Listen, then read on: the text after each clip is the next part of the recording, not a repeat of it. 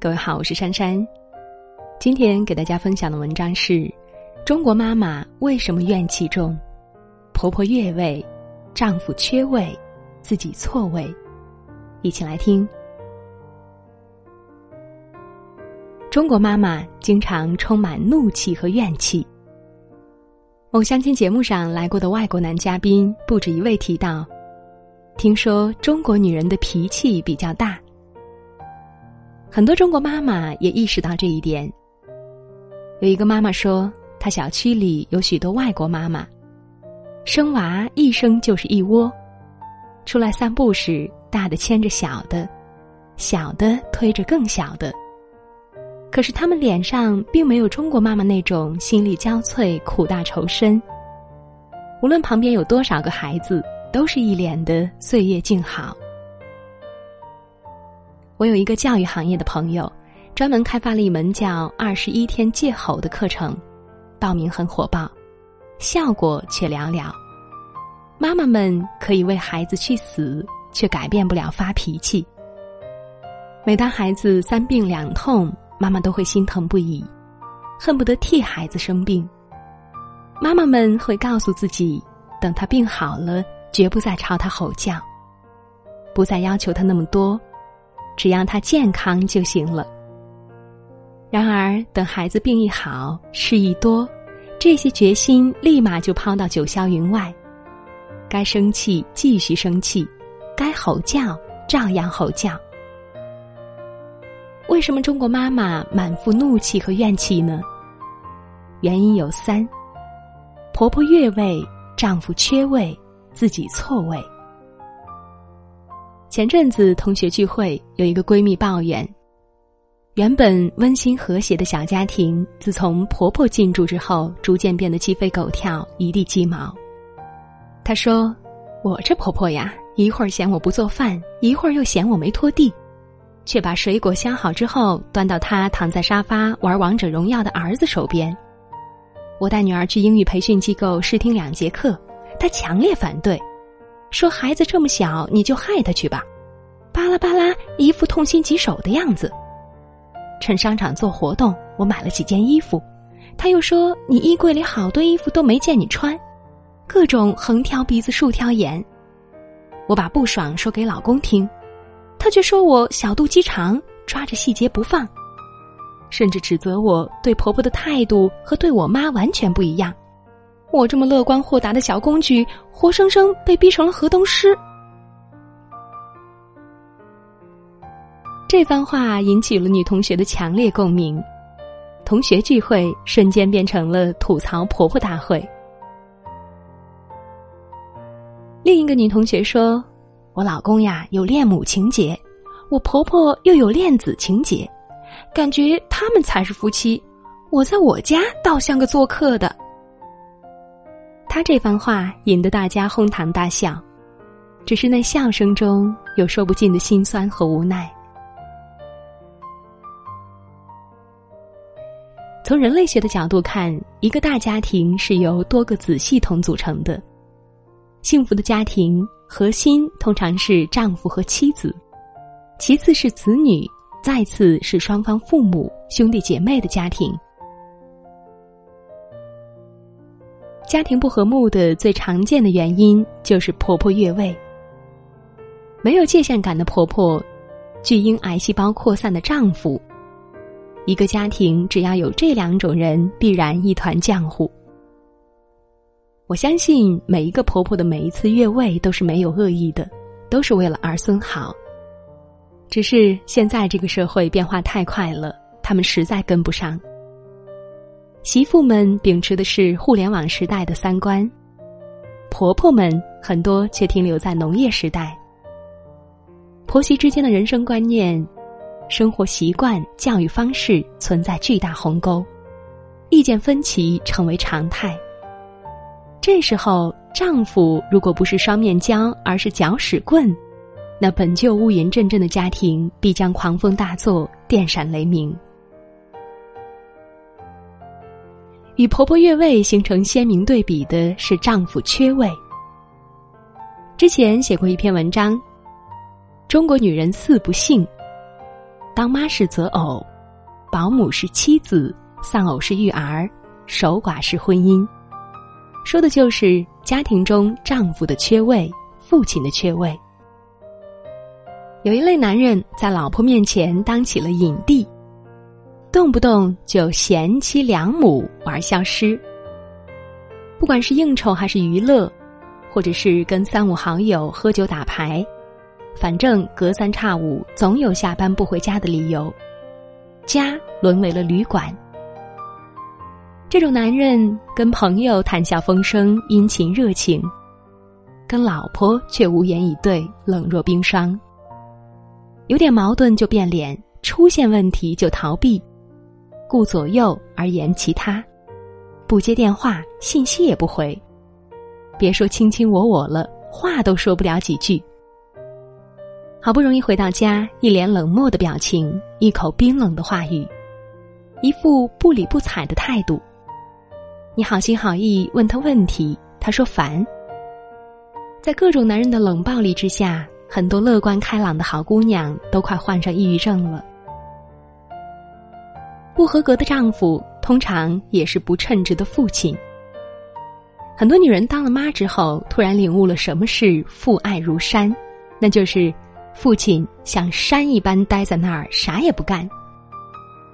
很多爸爸每天回到家就是喊累。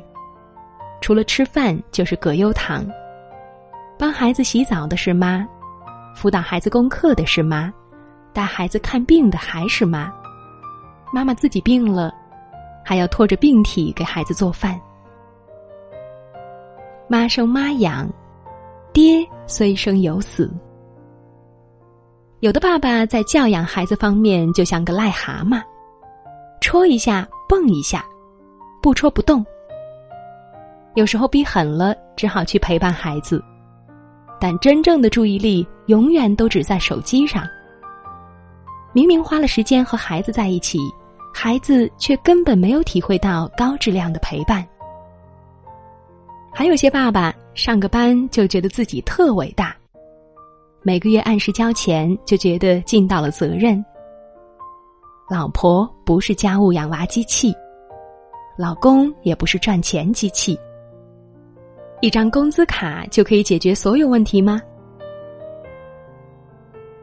中国妈妈已经走向社会，而中国爸爸却没有回归家庭。社会需要妈妈做职场女性，但家庭同样需要妈妈做全职太太。妈妈既需要满足 GDP 需求，又要完成男人们骨子里对传统女性的认知。对女性而言。这是一个前所未有的艰难时代。婆婆越位，丈夫缺位的直接后果就是妈妈自身的错位。家庭的不和谐，婚姻的不稳定，使妈妈们对家庭的依赖、对丈夫的依赖逐渐减弱。此消彼长，于是妈妈便把情感寄托在孩子身上。孩子就是她的命。他的天，他的全部。但孤军奋战的妈妈不可避免会陷入孤独感和不安全感中，从而不自觉的用让人窒息的爱和焦虑将孩子裹挟。一些妈妈教育孩子分外严格，主要精力都用来照顾孩子起居、辅导孩子功课。孩子一次考试不理想，一点身体不舒服。对他来说都是天大的事。他们对孩子说的最多的话就是：“儿啊，我辛辛苦苦所做的一切都是为了你呀。”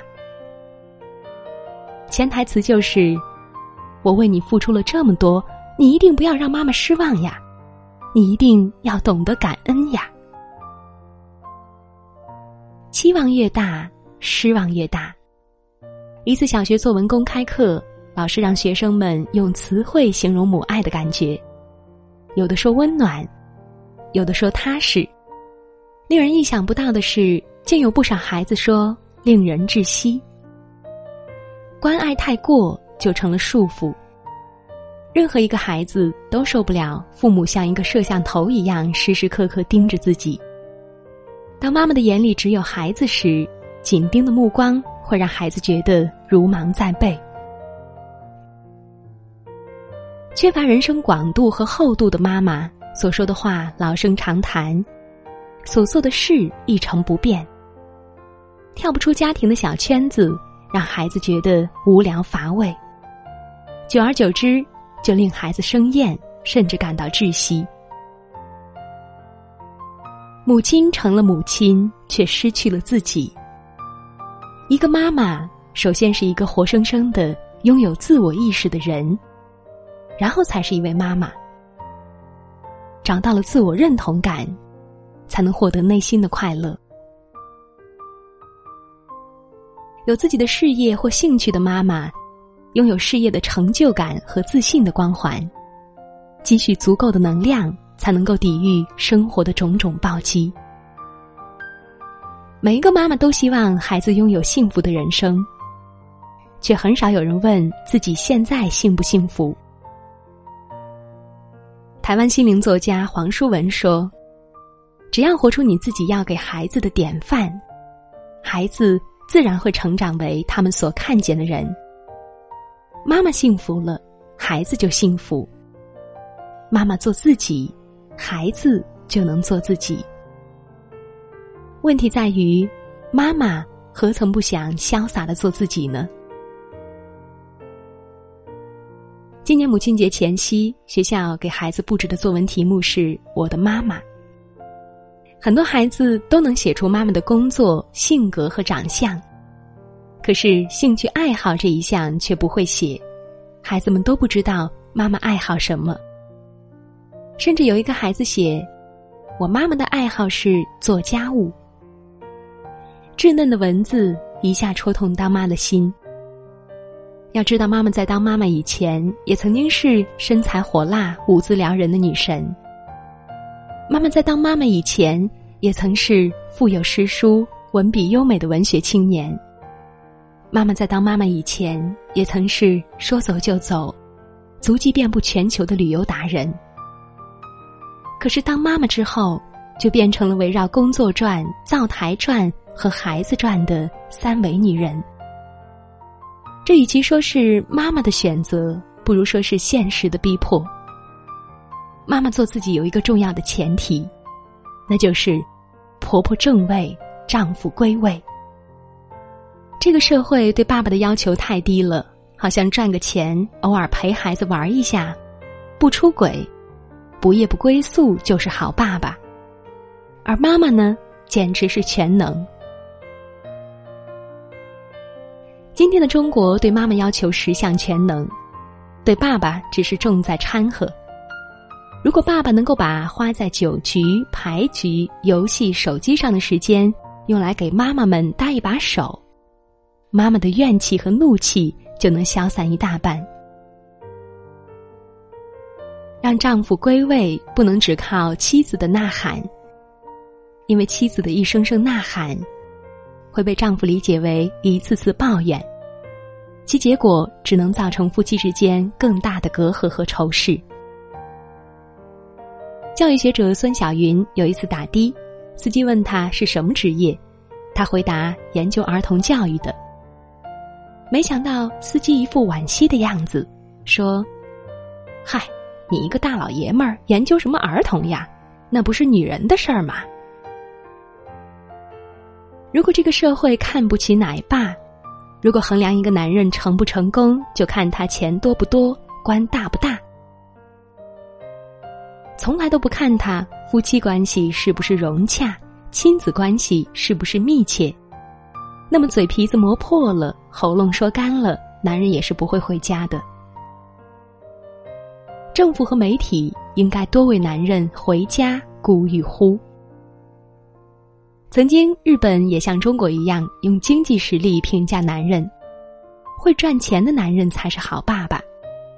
很多日本男人下了班不敢回家，因为下班就回家会被老婆看不起，说明你没交际、没本事。